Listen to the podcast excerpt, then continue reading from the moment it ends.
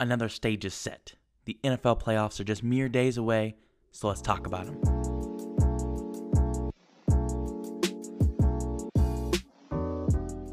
Alrighty, guys, we're back to talk about the NFL wildcard matchups. Now, if you guys did not know, the NFL changed up their format this year. They're going to let seven teams in each conference instead of six this year. That gives just the first seed the bye. Now, in the past is always the first and second seed got a bye, but now it's just the first seed. First seed, Kansas City Chiefs, and the Green Bay Packers. They both get byes, so we're just going to go right past them. We're going to start in the AFC and then move on to the NFC. First matchup in the AFC is the Buffalo Bills, the number two seed, versus number seven seed, Indianapolis Colts.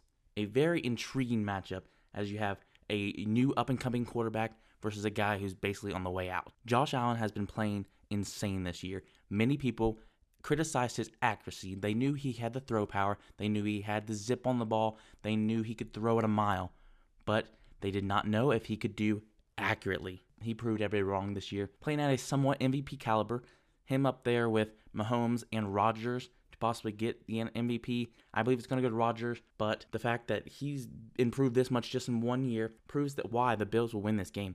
The Bills are one of the hottest offenses right now in the NFL, whereas you have the Colts that have Philip Rivers, an aging quarterback. That this might most likely be his last year. Josh Allen is going to mount this game. Just like last game they just played against Miami, they dropped 56 points on Miami. Will they do something like this against Colts? Probably not, but the fact that they score that much against Miami, who's almost a playoff team as well, they're going to dominate this game offensively. And I don't know if Philip Rivers has enough in the tank to wield Indianapolis to a win here. So with that prediction, I like I said, I believe the Bills will come out of this game and win. Even last week, Tre'Davious White was out, so the defense wasn't even at full health, and the team still put up 56 points on offense, so the defense didn't even matter. The next matchup is the three seeded Pittsburgh Steelers versus the six seed Cleveland Browns. This is the only go- time I'm going to say this.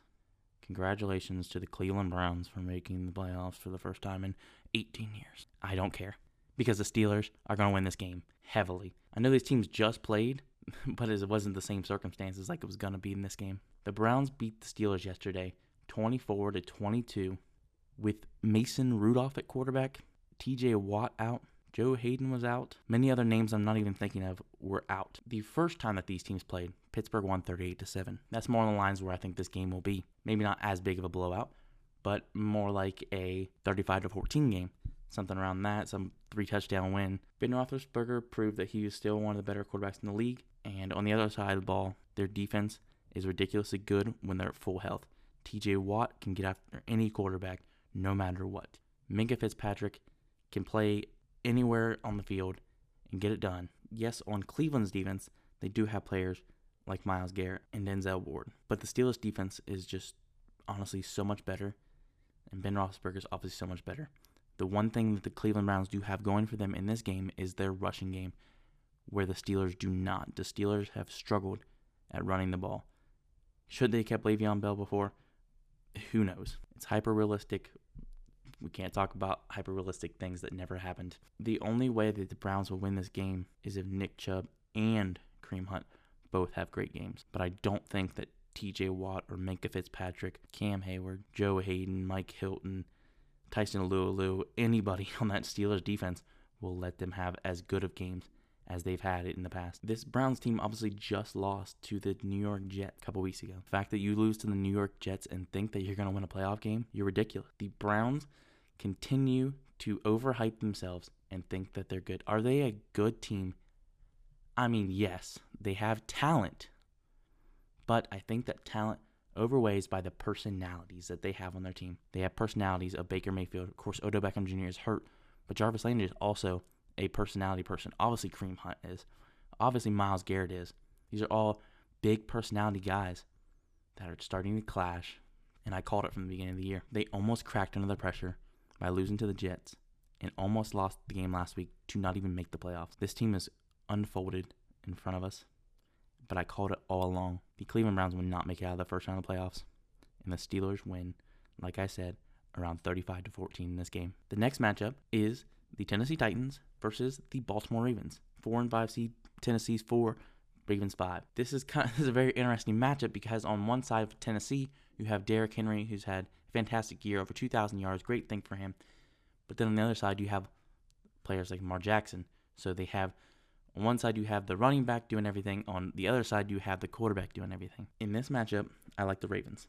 The Ravens have been one of the hottest offenses, just like the Bills have been in the last two months or so of the season. And the Titans are a team that has lost to the Bengals.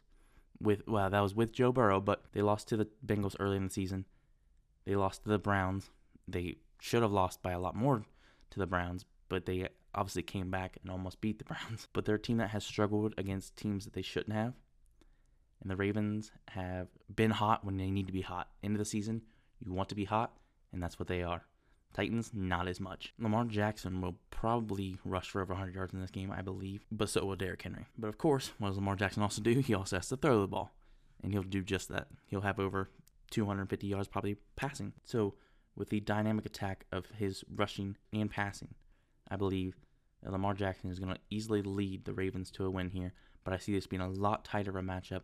I see this, you know, the the, the, the Ravens have put up a lot of points here recently. They're putting up probably around 35 ish points almost at each game, something like that. So I'd predict this to be a very tight, semi high ish scoring game, something around a 28 24 type of game. But of course, that 28 I have the Ravens winning this game over the Tennessee Titans. Moving on to the NFC.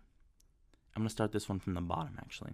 I'm going to start with the Washington football team versus the Tampa Bay Buccaneers. This is another 4 5 matchup.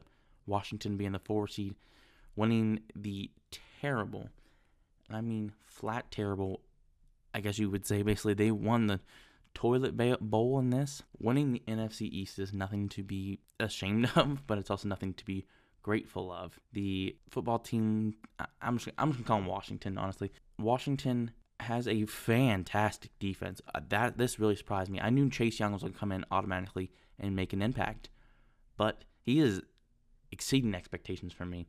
He being one of the top guys in the sacks, but he's also been a leader personality wise. He has been one of the most vocal rookies we've saw, just like a player like Joe Burrow. These are vocal rookies obviously both coming out of technically coming out of Ohio State. Joe Burrow, of course, going on to LSU, but Ohio State instills a leader mentality in any player that they have. But on the other side of the ball, Alex Smith, comeback player of the year, without a doubt. What a great story that he has, going through so many surgeries, almost losing his leg, almost losing his life, I believe, from infection. To come back and even play a snap and come back and even walk come back and then think about coming out and playing in the NFL again. This man is a warrior. I, I personally, I don't know if I could ever do that, but he has been something very inspirational. Has he played that well? Not exactly. He has more interceptions than touchdowns this year, but the fact that he's out there playing on what circumstances he was dealt is very good. He does have a dynamic receiver and Terry McLaurin, another Ohio State player that has been a leader. Their rushing game is kind of iffy. They have Antonio Gibson, another rookie out of Memphis, who's done fairly well for a rookie. But will they really put much together in that rushing game? That's to be seen. They're going to be going against players like Ndamukong Suh, Shaquille Barrett. So I don't know if they're really going to get that much done on, in the rushing game.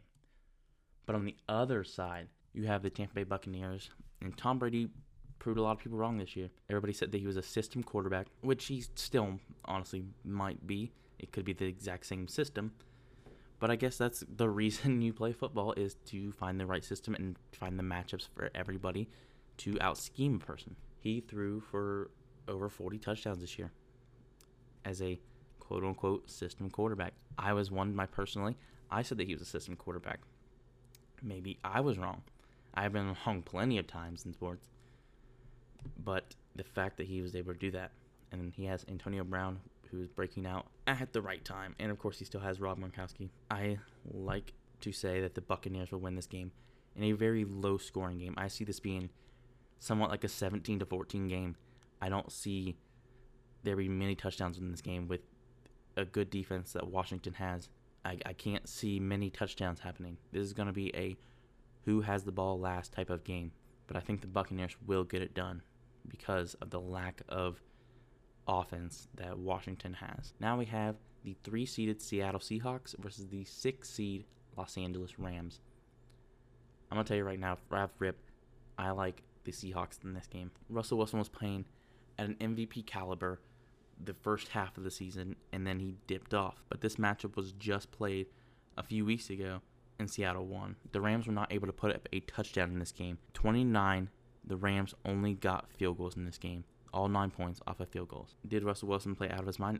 Absolutely not. He only threw for 225 yards and one touchdown. But that's the reason they play. The Rams won the first time, but the big fact you have to think about is there's a possibility that Jared Goff does not play in this game. If Jared Goff does not play in this game, easy win for the Seahawks. I see this being also another somewhat low scoring game, a little more than I predicted Bucks versus Washington. I would say this is more of a around the lines I say for the Titans and Ravens. I say this is probably another around 28 to 24 matchup where Seattle gets it done if Jared Goff is playing. But if Jared Goff is not playing, I predict this to be more of a 35 to 14, like I said, for the Steelers and Browns. Now, one matchup that I really like that I don't know how many people are actually talking about is the two seeded New Orleans Saints versus the seven seeded Chicago Bears. I really like the Bears in this matchup, I don't know why. Mitch Trubisky, is he a good quarterback? Not really. Has he exceeded expectations? No. But there's been games that I have saw him play well in, and I could see, I don't know why, in my mind, I have this weird vision that this is going to be one of the best games that Mitch Trubisky plays in his life.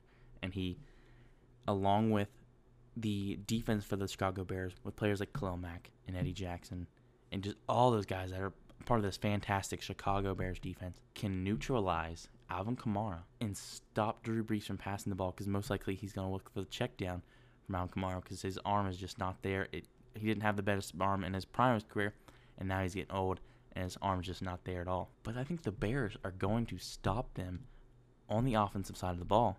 The Bears defense will do good against them, and I think that Mitch Trubisky has the best game of his life and wields this team to a victory, upsetting the number two seed New Orleans Saints.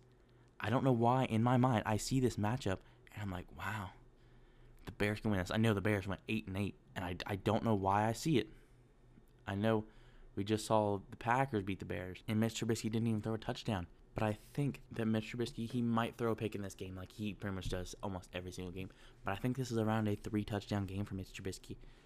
He will play one of the best games in his life, and that'll lead them to a victory. But where would that put them next round? That would put them right back in the hands of the Green Bay Packers. I could be completely wrong with this pick, but I just have this weird feeling. Let me know what you guys think about these predictions, and let me know what you guys think about what you think is going to happen in this playoffs. My best friend Logan was texting me and telling me that he thinks that the Bills are going to make the Super Bowl. Is that possible?